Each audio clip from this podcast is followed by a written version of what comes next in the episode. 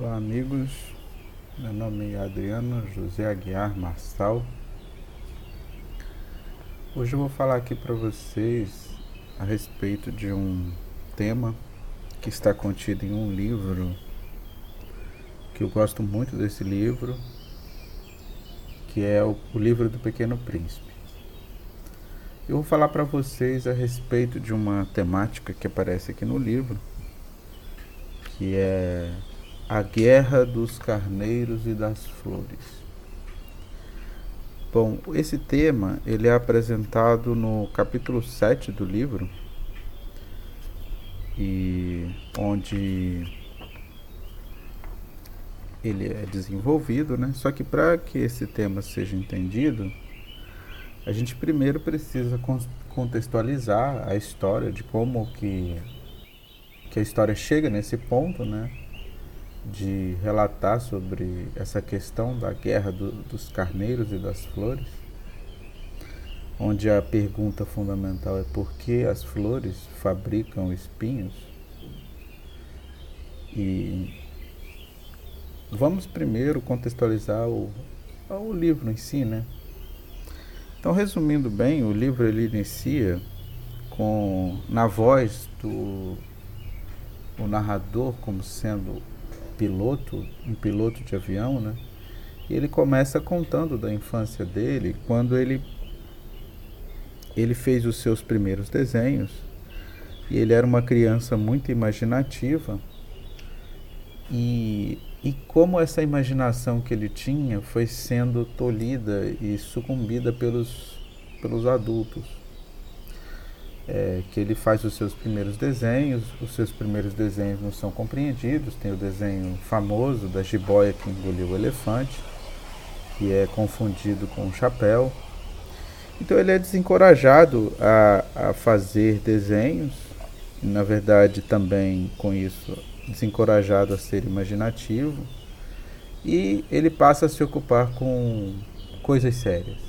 E essa informação é importante para a gente entender a guerra dos carneiros e das flores. Então ele deixa de se preocupar com coisas mais, mais sublimes, mais imaginativas, e passa a se ocupar com história, geografia, cálculo, gramática, coisas, coisas importantes, coisas de adulto. É, e aqui até uma coisa interessante, e ele, ele desenvolve assim como uma espécie de de demonização, né, dos números. Então números para eles, contas e tal, é, torna-se a pior coisa do mundo, assim. Então ele, ele cria uma certa desassociação com coisas do tipo gramática, números, com as coisas bonitas e belas, né? Então isso, ocorre uma ruptura na mente dele. E aí ele vive só, ele não tem amigos para conversar, como ele relata aqui, né? Por Por conta disso, ele, ele, quando encontra uma pessoa, ele só fala de coisas sérias, ele não pode falar das coisas bonitas, tipo como é o sorriso da pessoa, qual é a sua cor favorita. Ele só se preocupa com quanto a pessoa ganha, ou o que, que ela faz da vida assim, para ganhar dinheiro. E aí ele vive só. Aí a história em si do Pequeno Príncipe, do encontro dele, do Pequeno Príncipe, começa quando ele... ele O, o avião dele, ele se torna piloto de avião, e o avião dele cai, tem uma pane e cai no deserto.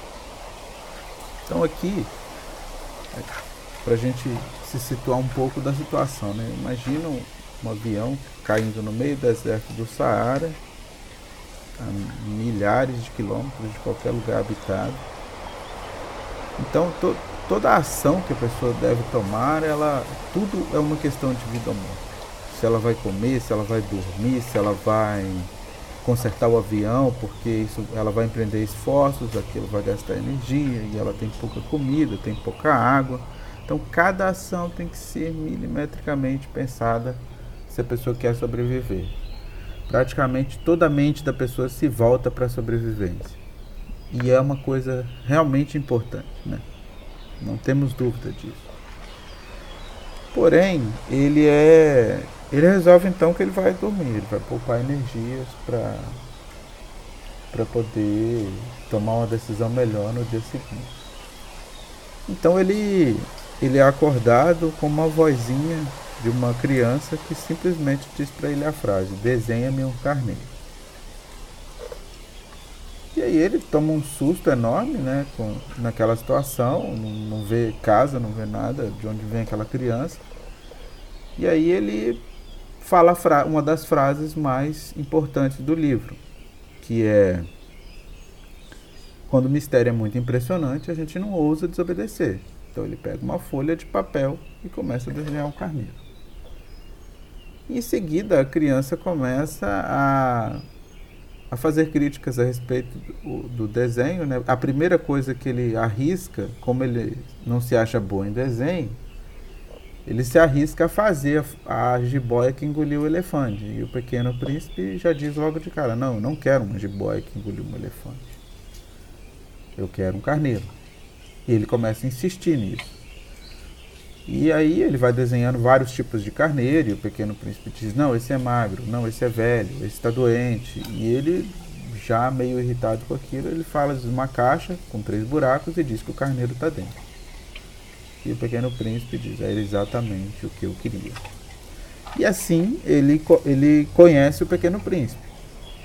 Começa a conhecer o Pequeno Príncipe, essa figura misteriosa, que permanece misteriosa, porque o aviador faz perguntas, o Pequeno Príncipe não responde nenhuma. E já o Pequeno Príncipe faz milhões de perguntas e exige uma resposta do aviador. Então, o aviador ele fica meio que sem direito de, que, de querer saber quem é o Pequeno Príncipe. A única informação que ele tem são as próprias histórias que o Pequeno Príncipe vai contando, do que, dos lugares que ele, que ele vivia, de onde ele veio.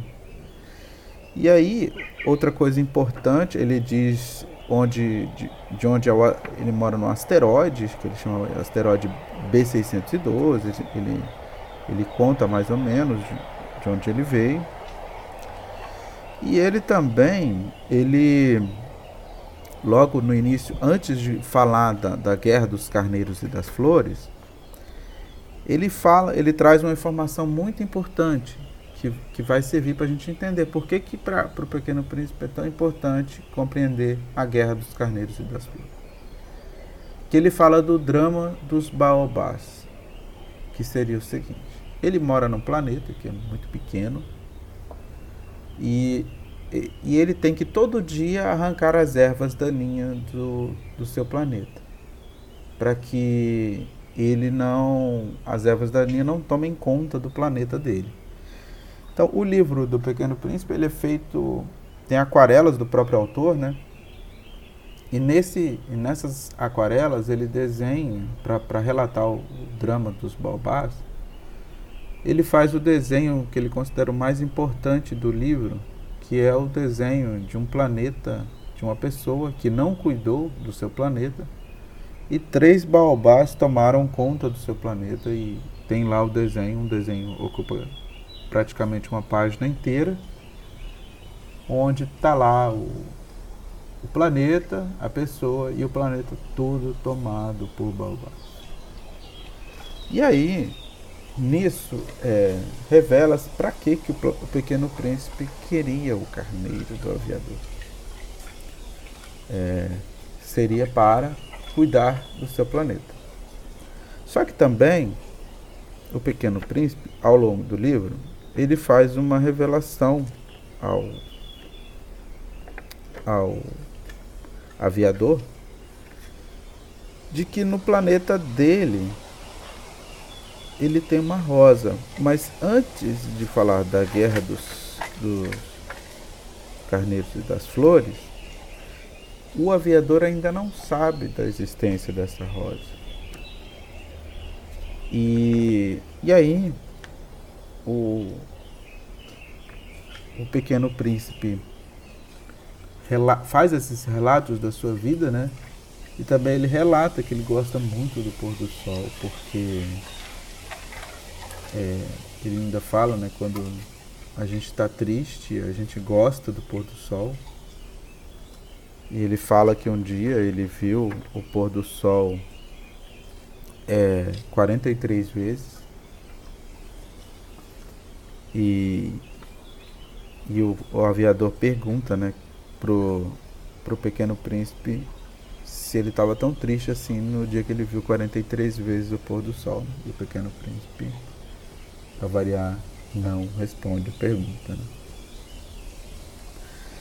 E aí a gente chega finalmente na história dos, dos carneiros e das flores, na guerra dos carneiros e das flores. E aqui eu faço um parênteses, por que que eu estou fazendo essa contextualização de, de, dos capítulos anteriores no livro, né?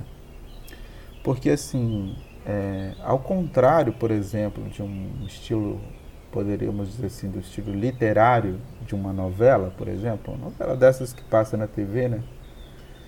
É que a novela é escrita para que, de, se você pegar um capítulo da novela, os elementos que estão ali, eles são tão, vamos dizer assim, simplórios, que você num capítulo é capaz de entender a trama a, a, até aquele momento, como ela chegou até aquele momento.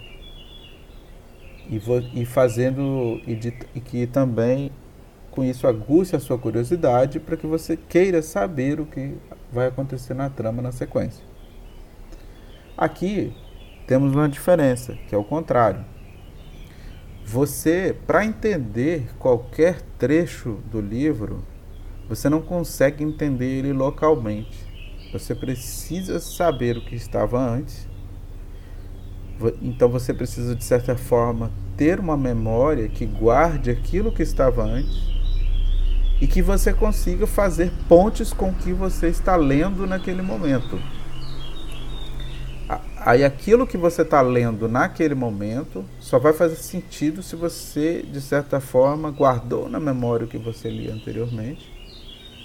E também, à medida que você vai avançando no livro, aquelas coisas que você já leu começam a fazer um sentido diferente. Ele vai se elevando em níveis, em níveis. E também você consegue fazer diversas pontes. Não é só essa que eu vou fazer aqui agora, não. Você tem muitas pontes que você pode fazer, te dando chaves de leitura, chaves de interpretação distintas, em vários níveis. Então isso mostra a grandeza dessa obra, que em termos assim de volume, de números de páginas, é bem pequena, mas contém essas, essas frases que, que elas são poéticas, mas elas é um tipo de poesia com profundidade. Não é aquela, uma poesia que você escolhe aquela frase para você só, só com o objetivo de ser uma frase bonitinha, né? Para ter boniteza. Não. Ali tem uma coisa profunda, oculta, que você tem que ler, ir e voltar várias vezes. E aí, se você que está ouvindo, se você quiser ler o livro de novo, com um novo olhar, te convido. E aí você vai também fazer pontes diferentes, né? A ideia é essa. É, então, o aviador está lá no quinto dia, né? E imagina, ele já está há cinco dias naquela situação. Imagina como estava a cabeça dele. E o Pequeno Príncipe... É, ele pergunta, numa das suas perguntas de, sub, de súbito, assim, né? Ele pergunta, um carneiro, se ele come arbustos, né? Come também as flores? E o aviador responde que o carneiro come o que ele encontrar na frente, todas as ervas que ele encontrar na frente. E o Pequeno Príncipe retruca, mesmo as que têm espinhos? O aviador, sim, mesmo as que têm espinhos. Então o Pequeno Príncipe pergunta, para que servem os espinhos então? E, e, ele, e, o, e o aviador se encontrava tentando consertar o avião, que estava quebrado, e ele queria sair daquela situação. Então a esperança que ele tinha era consertar o avião, uma vez que procurar um, um poço, uma vila, ele não, não, não lograria êxito na cabeça dele. E aí ele, a, e, o, e a situação dele, ele, já, já, ele começava a avaliar que já estava muito grave. E aí o Pequeno Príncipe querendo saber por que, que flores fabricam espinhos. E, e como eu já te disse, né, ele, ele não renunciava a uma pergunta, ele exigia uma resposta do aviador. É... E ele diz assim, então o aviador, naquela irritação, disse assim, os espinhos não servem para nada, eles são pura maldade das flores. E aí o pequeno príncipe faz um silêncio. E ele diz assim, não acredito, as flores são fracas, ingênuas, defendem-se como podem. Elas se julgam terríveis com seus espinhos. Até aí o pequeno príncipe está bem humorado, digamos assim. É... E ele e o aviador não está nem aí com aquela questão de flor comendo espinho. Ele está preocupado em consertar o avião, mas não está preocupado com essa história de flores, e carneiros e tudo mais. É, e então o pequeno príncipe assim, pergunta para ele, tu pensas então que as flores... Ele está lá na, na sua análise, né? E o aviador lá no conserto do avião. E o aviador disse assim, eu, eu não penso nada, eu respondi qualquer coisa, eu, minha culpa é com coisas sérias. Aí o pequeno príncipe muda o tom com o aviador. E ele diz assim, coisas sérias. E aí o pequeno príncipe vai tocar lá na ferida do aviador. Que é, tu falas como as pessoas grandes. E aí se volta lá no início do livro, se vê que o aviador deixou de ser a sua carreira de pintor pelas críticas que as pessoas grandes fizeram aos seus desenhos. E elas que mandaram ele se ocupar com coisas sérias. E aí ele se sente envergonhado. Porque o pequeno príncipe foi lá no ponto que pegava para ele. E diz assim, tu confunde todas as coisas. Lembra lá que eu falei que, que o aviador, ele começa a confundir as coisas e lá, da, quando ele falava que passa, passou a se interessar só por, por geografia, né, gramática, números, porque isso que as pessoas grandes gostavam. Então o aviador fez uma confusão na cabeça dele. E o pequeno príncipe mostra para ele isso. E, e ele apareci, aparentava muito irritado, segundo o livro, né, o pequeno príncipe. Então ele fala de um planeta que ele foi, que ele conheceu uma pessoa que, que era vermelho, todo roxo, nunca amou uma estrela, nunca amou uma flor, só se preocupava com contas, contas, contas e coisas sérias. E ele vivia repetindo, eu só me ocupo com coisas sérias. E, e ele falou assim, mas ele não é um homem, é um cogumelo. Engraçado o pequeno príncipe usar essa metáfora, né? Ele é um cogumelo. E ele repete, é um cogumelo. Porque o cogumelo, ele, ele é um, vamos dizer assim, pensando assim, é um ser que ele precisa de outros seres para se alimentar, para viver, é diferente de uma planta, mas ele vive ali parado. Diferente de um, um animal, né, que se move. É,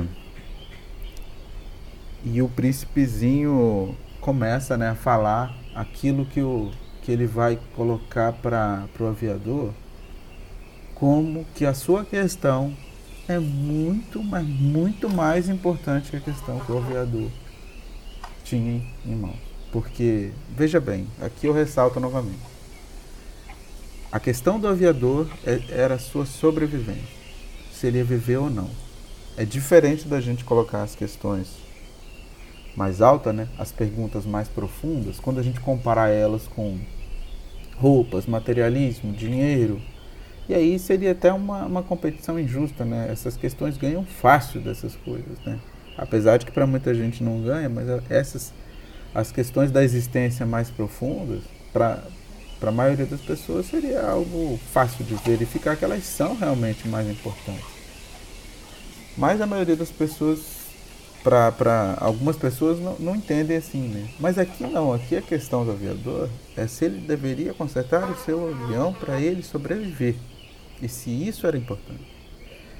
E aqui o pequeno príncipe coloca por que, que a pergunta dele é muito mais importante do que isso. E a gente vai falar disso adiante. Que ele coloca assim, ó, há milhões e milhões de anos que as flores fabricam espinhos. Ou seja, você é só uma pessoa consertando um avião num deserto. Essa situação que eu estou te apontando, ela está acontecendo há milhões e bilhões de anos. Há milhões e milhões de anos que os carneiros as comem, apesar de tudo.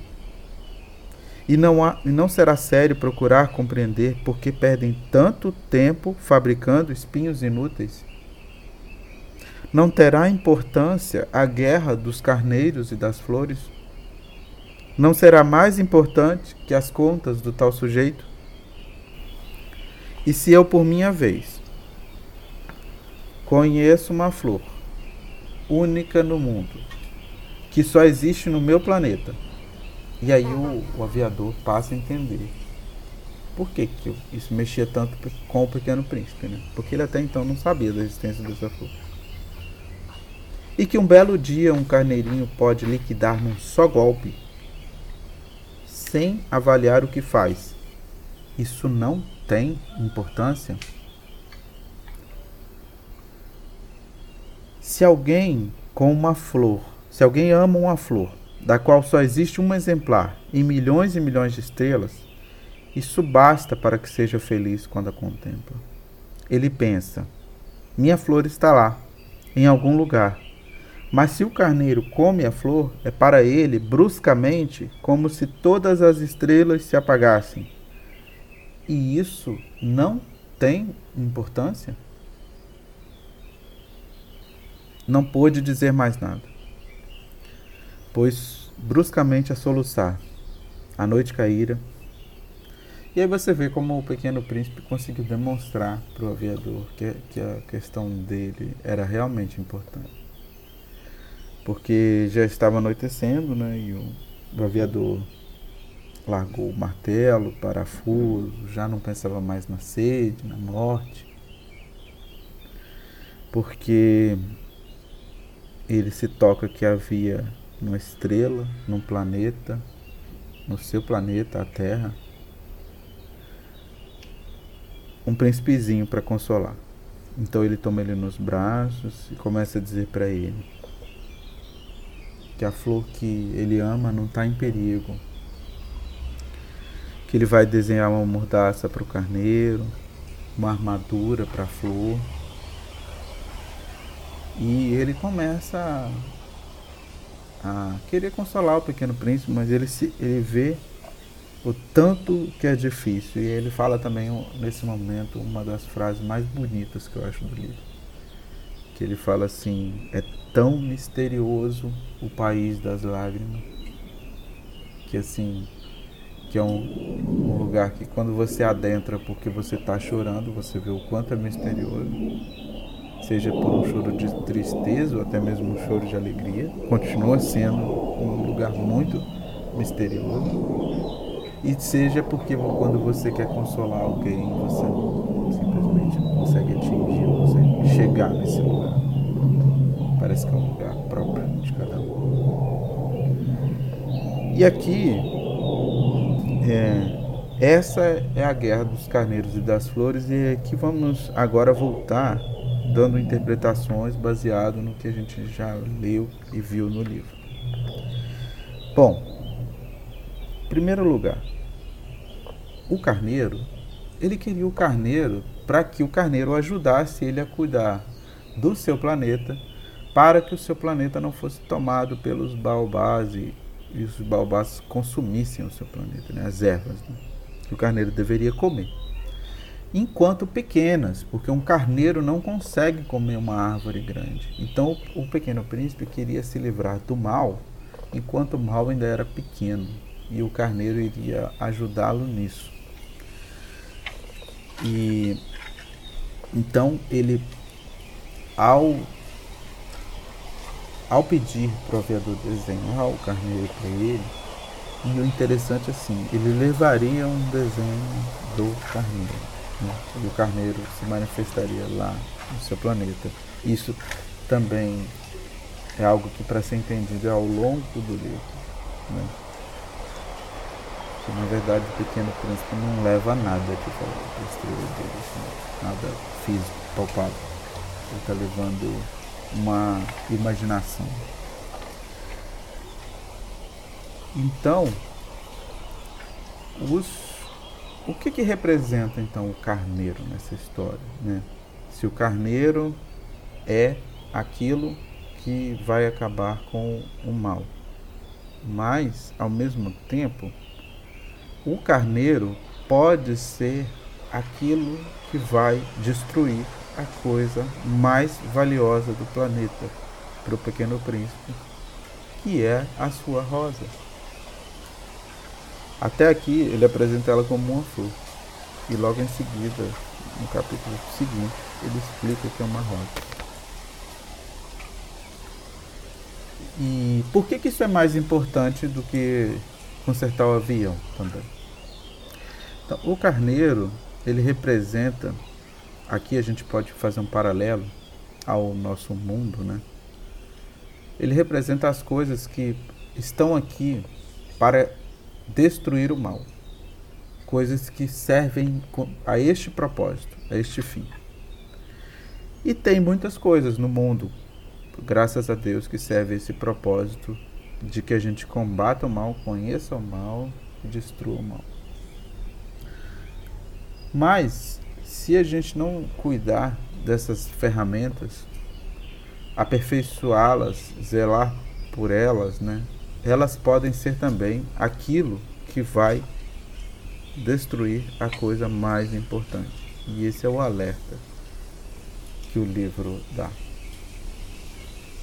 E, por exemplo, a gente pode olhar o carneiro sobre a perspectiva de que o carneiro pode ser a religião, uma religião. Porque ele vai combater o mal. Ele destruirá o, o, o mal e vai evitar que o planeta seja tomado pelo, pelos valores. Então, o zelo, as ações que devem ser feitas, quando você olha para essa perspectiva, elas, se, elas são bem, bem distintas da ação tomada pelo aviador. Por quê? É, que eu digo o seguinte, o aviador, ele está se preocupando, como ele mesmo diz, com as coisas sérias. Ele está entendendo que a seriedade da coisa é consertar o avião para sobreviver e sair dali. Mas de que adianta consertar o avião, sobreviver e sair dali, se é, é para ter a mesma vida que ele tinha antes?